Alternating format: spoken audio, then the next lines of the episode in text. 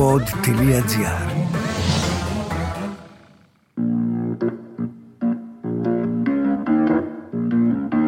Θέλει η αρχαιότητα να κρυφτεί και η χαρά δεν την αφήνει.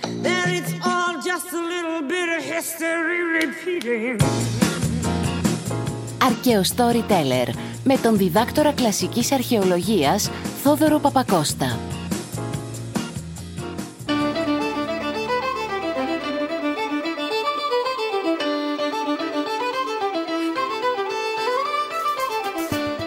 Κοιτάξτε να δείτε τώρα τι συμβαίνει. Είχα τάξει κάποτε να κάνω επεισόδιο για την Ιρλανδία και πιο συγκεκριμένα για τον Brian Μπόρου, το μεγάλο βασιλιά των Ιρλανδών και γενικά για την Ιρλανδία, την οποία αγαπάω.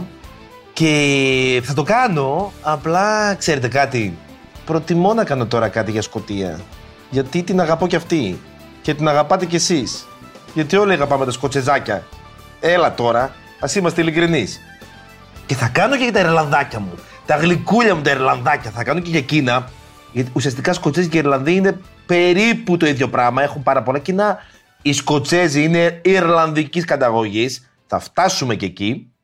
Και θα ήθελα να κάνουμε ένα podcast εισαγωγικό για όλη την ιστορία της Σκοτίας.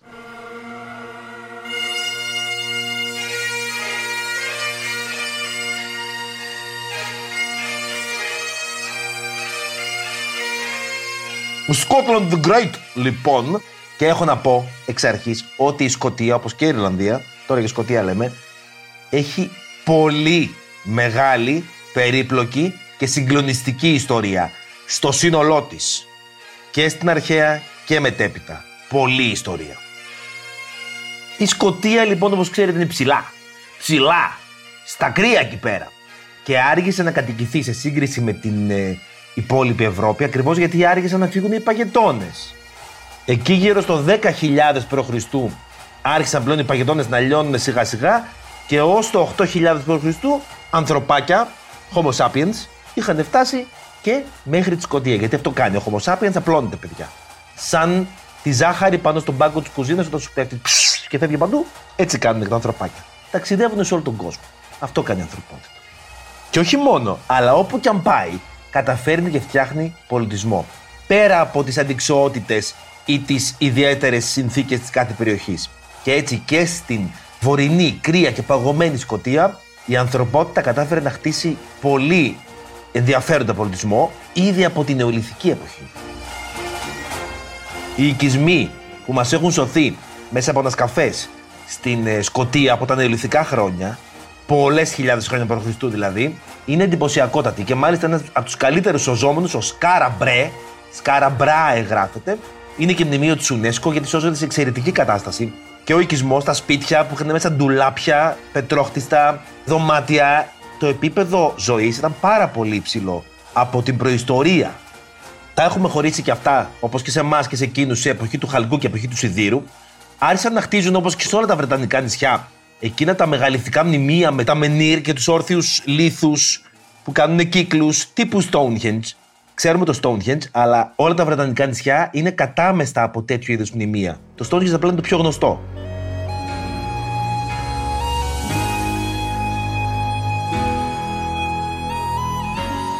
Και κάποιοι λίγοι μακρινοί ταξιδιώτες έφταναν ως εκεί πέρα και τα βλέπανε και εντυπωσιάζονταν από αυτά.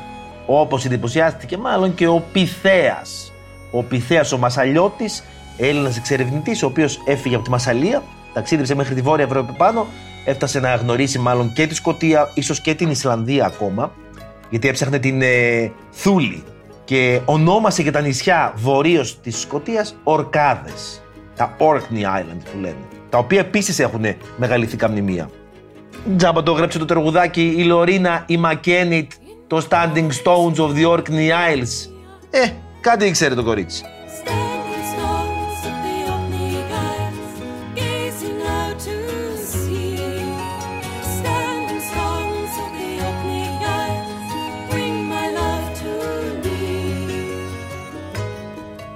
Ποιοι κατοικούσαν στη Σκωτία θα μου πείτε τότε δεν ξέρουμε. Προϊστορία είναι και όπως έχω ξαναπεί στην προϊστορία είναι πολύ δύσκολο να μιλάς για εθνότητες και εθνικότητες σχεδόν αδύνατο. ξέρουμε σίγουρα πως δεν ήταν οι Σκοτσέζοι που ξέρουμε σήμερα. What? Σας μπέρδεψα λίγο. Θα το βάλουμε λίγο σε τάξη. Οι Σκοτσέζοι, όπως τους ξέρουμε σήμερα, είναι ο συνδυασμός των Σκότων που ήρθαν από την Ιρλανδία σε άλλη εποχή και ενσωμάτωσαν τον τοπικό πληθυσμό. Ποιον πληθυσμό θα μου πείτε; Πολύ καλή ερώτηση.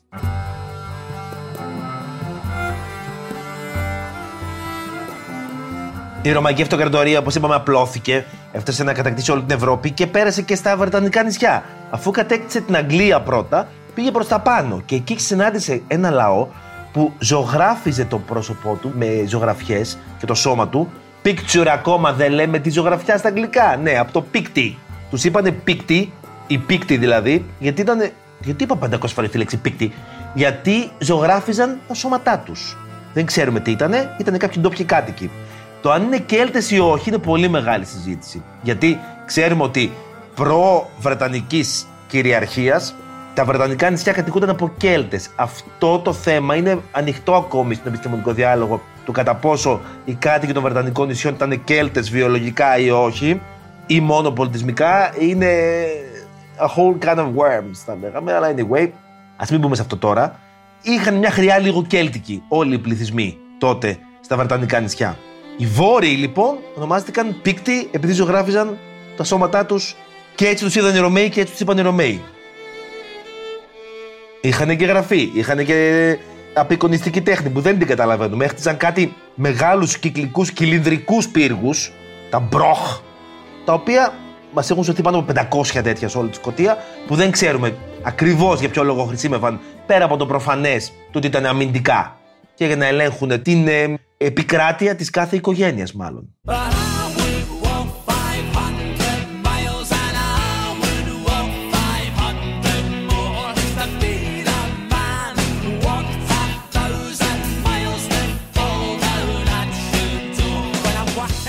Οι Ρωμαίοι λοιπόν κατέκτησαν που λέτε όλα τα βρετανικά νησιά. Όλα, όχι όλα. Προς τα πάνω στη Σκωτία τα βρήκανε σκούρα και δεν μπόρεσαν να την κατακτήσουν. Και κατέβηκαν λίγο πιο κάτω και χτίσανε και ένα τείχος.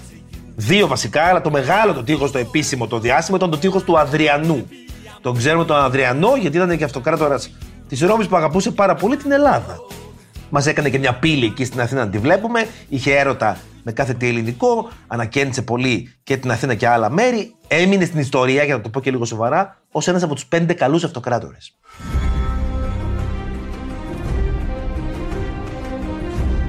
Το ωραίο ποιο είναι με το τείχος του Ανδριανού. Ότι εκεί πέρα στέλνονταν ρωμαϊκές λεγεώνε. Ήταν το σύνορο.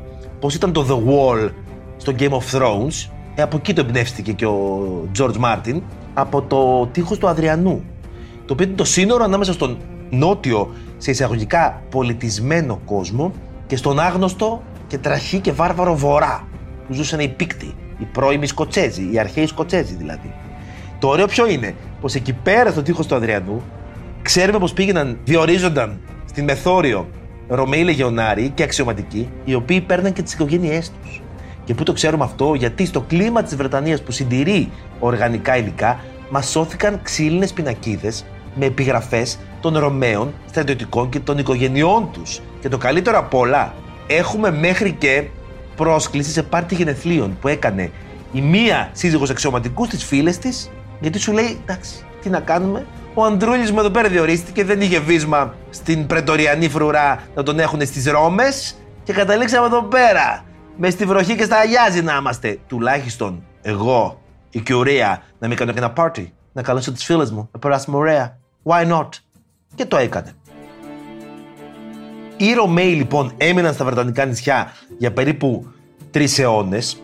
Έφεραν πολιτισμό σε μεγάλο βαθμό, έφεραν οδοποιία, έφεραν αστικό τρόπο ζωής και έπαθαν τσότσο τα Βρετανάκια διαφόρων φυλών, νότια και βόρεια, με τον πολιτισμό αυτόν, τον ελληνορωμαϊκό επί της τον κλασικό, αυτό πούμε, το μεσογειακό.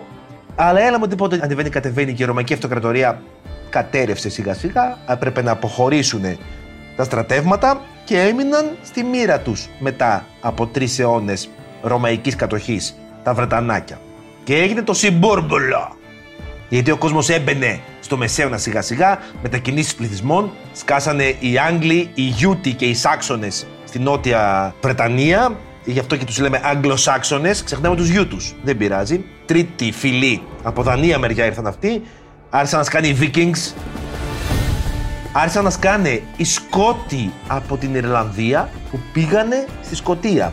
Αναμίχθηκαν με τους Πίκτου που κάποιοι ταυτίζονταν και ως Βρετανοί και γενικά με τα χρόνια σιγά σιγά όλο αυτό το, το ρολομπόκι ήρθε και ενώθηκε και ονομάζονταν όλοι πλέον Σκοτσέζοι. Και σιγά σιγά όπως καταλαβαίνετε τι άλλο έσχασε μύτη στα Βρετανικά νησιά παιδιά; Ο χριστιανισμός. Η Ιρλανδία έχει τον ε, Άγιο Πατρίκιο ως τον ε, προστατιαγιώτη και τον πρώτο που έφερε μαζικά τον χριστιανισμό στη χώρα. Και μάλιστα γι' αυτό έχουν σύμβολο το τριφύλι για να τους εξηγήσει τους παγανιστές την έννοια της Αγίας Τριάδος, τους έδειξε ένα τριφύλι. Ότι είναι ένα φυτό με τρεις πλευρές. Και έτσι έμεινε το τριφύλι σύμβολο της Ιρλανδίας.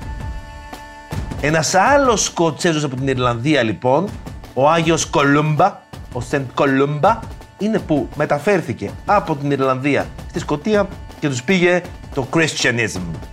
Είχε τον ταλέντο να μεταφέρει το μήνυμα του Χριστού. OK. Okay. Του είπανε Αμόλα Κολούμπα. Αμόλα Κολούμπα και πήγαινε Σκωτία. Δεν του το είπανε. Πήρε και λέει και 12 συνταξιδιώτες. Συμβολικό. Όπα.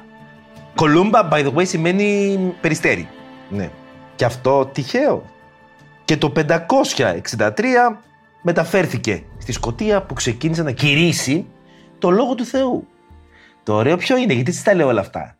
Γιατί ο Άγιος Κολούμπα είναι ο πρώτος καταγεγραμμένος τύπος που είδε, λένε, το τέρας του Λοχνές. Πομ, πομ, πομ. Έχει και ωραίο θρύλο που μας τον σώζει ένας άλλος μοναχός που έγραφε πάνω από έναν αιώνα μετά με τις αφηγήσεις ότι έκοβαν τσάρκα εκεί πέρα προς τον ποταμό Νες που οδηγεί στην λίμνη Νες. Λοχ σημαίνει λίμνη. Λοχ Λόμοντ, Λοχ Νες ο Κολούμπα με τα φιλαράκια του προχώρησαν εκεί πέρα και είδανε κάποιους πίκτες να θάβουν έναν δικό τους. Τι έγινε, βε, παιδιά, το χάσατε τον άνθρωπό σας, ρώτησε ο Κολούμπα. Όχι απλά τον χάσαμε, μπάρμπα μου, του λένε. Βγήκε ένα τέρας μέσα από τη λίμνη και τον ξέσκησε τον έκανε κομμάτια. Λέει ο Κολούμπα, αυτά δεν συμβαίνουν, παιδιά. Αλλά ας στείλουν από τους υπηρέτες μου, από τα παρεάκι μου, από το αντουράζ μου, Α τον στείλω να πάει στη λίμνη, να τσεκάρει, να δει. Πήγε λοιπόν, κολυμπάει τώρα ο δικός του ο φιλαράκος με τη λίμνη του Κολούμπα και σκάει το τέρας, λέει ο θρύλος. Και τότε ο Κολούμπα σηκώνει το χέρι και κάνει το σημείο του σταυρού και του λέει μην πλησιάσεις, μη μου τον αγγίξεις το φιλαράκο μου, πήγαινε πίσω όπως είσαι. Δεν το πέτσε ακριβώς, καταλαβαίνετε. Και το τέρας λέει, σαν να το τράβηξαν πίσω σκηνιά ήρθε και έφυγε προς τα πίσω και εξαφανίστηκε. Και ήταν αυτό θαύμα. Και οι πίκτες πίστηκαν και χριστιανίστηκαν. Να πούμε βέβαια ότι αυτή είναι μια από τις ελάχιστες αναφορές του τέρατος πριν από τον 20ο αιώνα και μπορεί να αναφέρεται σε κάποιο άλλο θρύλο που να έχει να κάνει με ποτάμι και όχι με λίμνη και να ταυτίστηκε αργότερα με όλο αυτό. Anyway, έχει και αυτό τη γλύκα του, ρε παιδί μου.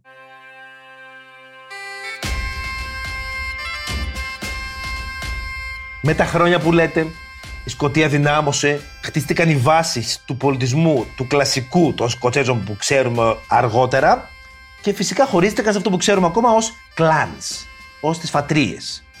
Και το φεουδαρχικό σύστημα που η κάθε φατρία, ο κάθε ηγεμόνος ο τοπικός υπάκουε στον κεντρικό βασιλιά, έπρεπε να του προμηθεύσει στρατό. Ήταν αυτή η σχέση η πελατειακή που είχαν οι μικρότεροι τοπικοί βασιλιάδες με τον μεγάλο βασιλιά της Σκωτίας. Ένας από τους βασιλιάδες αυτούς ήταν και ο Μακμπεθ. Ο Μακμπεθ, που τον ξέρετε ο Σέξπιρ. Καμία σχέση του μεταξύ η ιστορία του Σέξπιρ με την πραγματική ιστορία του Μακμπεθ, αλλά δεν πειράζει. Άρχισε λοιπόν και η Σκωτία να έχει τις δικές της δυναστείες βασιλιάδων και μια από τις δικές μου αγαπημένες ιστορίες. Έχω ενθουσιαστεί και μιλάω γρήγορα. Συγγνώμη, θα ρίξω λίγο ταχύτητα. Ομ, γιατί αυτό που έχω να πω είναι και πολύ γλυκό. Ομ. Εκεί πέρα, στις αρχές της ε, δεύτερης χιλιετίας μετά Χριστόν πια, τον 11ο αιώνα, ζούσε η Αγία Μαργαρίτα. Η Αγία Μαργαρίτα λοιπόν, πριν γίνει Αγία, παντρεύτηκε ένα βασιλιά της Σκωτίας, τον Μάλκολμ τον Τρίτο. Τον επωνομαζόμενο και ως Κανμόρ. Κανμόρ. Δηλαδή κεφάλας, μεγάλο κεφάλι. Μεγάλος βασιλιάς και μεγάλο κεφάλι. Αυτός Ντουβρουτζάς, άξεστος, Ούγκανος. Εκείνη σεμνή, γλυκιά, μια μελλοντική αγία. Μορφωμένη, καλλιεργημένη, να ξέρει να διαβάζει τα ιερατικά κείμενα στα λατινικά, γιατί ήταν μια κιουρέα. Αυτός Ούγκανο Ντουβρουτζάς να μιλάει μόνο γαέλικα, δεν μιλούσαν καν την ίδια γλώσσα. Τα σκοτσέζικα γαέλικα είναι η κέλτικη γλώσσα, η αυθεντική των Σκοτσέζων και είναι συγγενική με τα Ιρλανδέζικα γαέλικα. Irish Gaelic και Scottish Gaelic.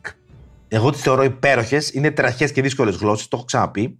Αλλά εγώ τις θεωρώ πάρα πολύ όμορφες. Γιατί έχω τρέλα με όλο αυτό το Σκοτσέζους Ιρλανδούς, πεθαίνω. Ερωτεύτηκαν λοιπόν που λέτε ο Μάλκολμ και η Μάργαρετ και ζήσαν πάρα πολύ γλυκά μαζί. Αυτή βέβαια ίδρυσε σε πολλές εκκλησίες, έκανε γενικότερα πολύ έτσι θεάρεστο και εκπολιτιστικό έργο και έμεινε στην ιστορία ως Αγία Μάργαρετ, Αγία Μαργαρίτα. Οι αιώνες περνάνε, δυναμώνει η Αγγλία, θέλει να κατακτήσει τη Σκωτία. Το πάω λίγο γρήγορα γιατί και δεν είναι αυτά το άμεσο κομμάτι του ενδιαφέροντός μου, γιατί πιο πολύ ξέρω την αρχαία ιστορία. Γιατί μην ξεχνάτε πως Αγγλία σπούδασα, δεν το έχω πει, θα το πω κάποια στιγμή. Θα πω και τη δικιά μου ιστορία. Και έκανα για βρετανική ιστορία και αρχαιολογία, αλλά όχι τόσο νεότερη και μετέπειτα μεσαιωνική και νεότερη, όσο αρχαία. Αλλά δεν πειράζει, μια ιδέα την έχω, να σας εντάξω λίγο έτσι στο κλίμα.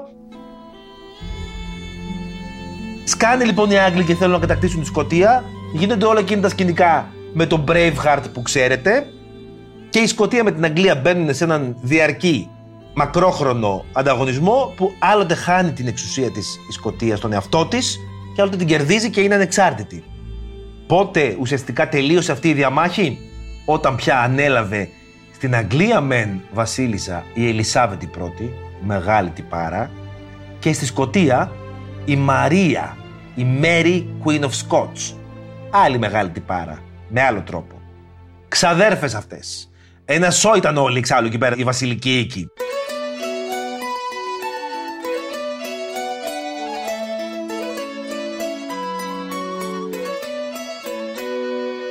Η Mary Queen of Scots, που μεγάλωσε στη Γαλλία φυγαδευμένη, μη τυχόν τη σκοτώσουνε, όταν μεγάλωσε και ήρθε στη Σκωτία, είχε δικαίωμα νομικό και στον αγγλικό θρόνο.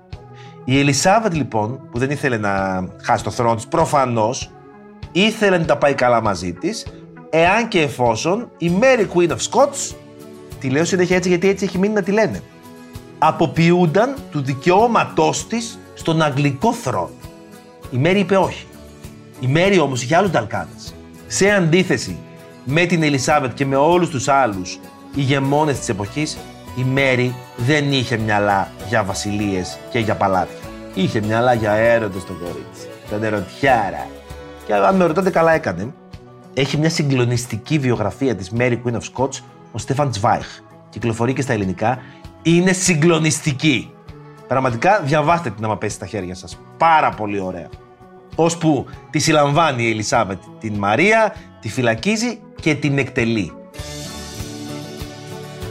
Υπάρχει και ο θρύλος μάλιστα, ότι ο μόνος που έμεινε μαζί της μέχρι το τέλος ήταν ο σκυλάκος της, ο οποίος ήταν κρυμμένος κάτω από το φουστάνι της και βγήκε να κυνηγήσει το δίμιο και καλά, αλλά φυσικά δεν μπορούσε.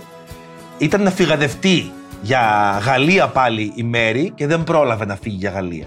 Γι' αυτό και λέει και το τραγούδι Never going to get to France Mary Queen of Chance Will they find you;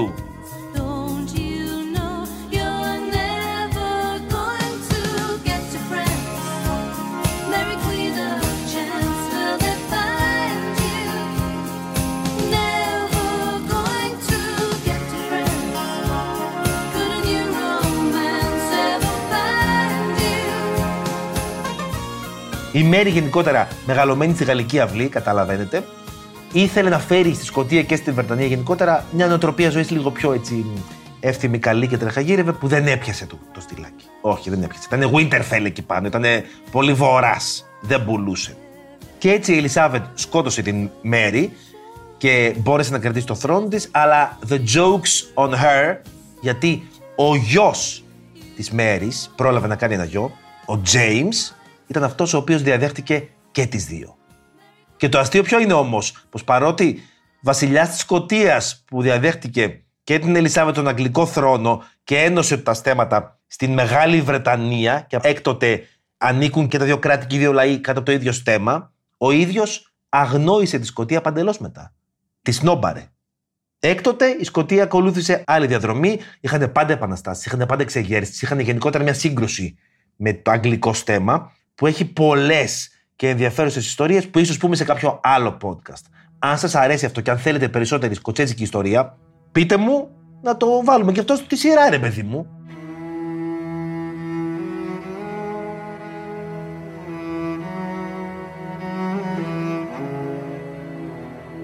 Προς το παρόν, με ήχους από πίπιζες και αγναντεύοντας, φανταστείτε λίγο πώς αγναντεύεται από ένα ωραίο κάστρο τα Highlands, έτσι λίγο με την ομίχλη και τα πυργάκια να βγαίνουν δεξιά και αριστερά, και αφαιθείτε στη μαγεία της υπέροχης χώρας και του υπέροχου λαού που λέγεται Σκοτία και Σκοτσέζι. Σας αγαπάμε, ρε Σκοτσεζάκια μας γλυκά, είστε υπέροχα. Δεν είναι πολύ ωραίο αυτό που η ανθρωπότητα έχει τόσους λαούς με τόσες ωραίες ιστορίες και τόσο συγκινητικά και ενδιαφέροντα και αστεία και τραγικά πράγματα να μας κινητοποιήσουν ρε παιδί μου. Πω ρε παιδί μου αυτή η ιστορία ρε παιδί μου. Πω ρε παιδί μου η ιστορία ρε παιδί μου. Ha!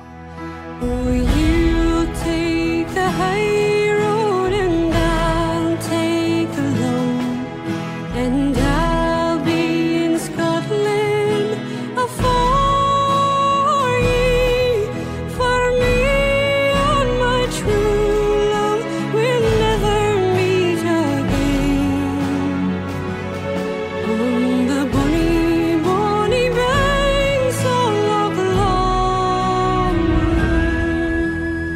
Ακούσατε το podcast «Αρκαίο Storyteller» με τον διδάκτορα κλασικής αρχαιολογίας Θόδωρο Παπακώστα. Μια παραγωγή του pod.gr.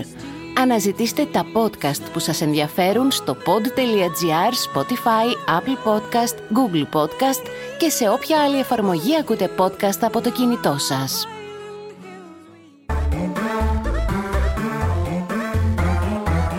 pod.gr. Το καλό να ακούγεται.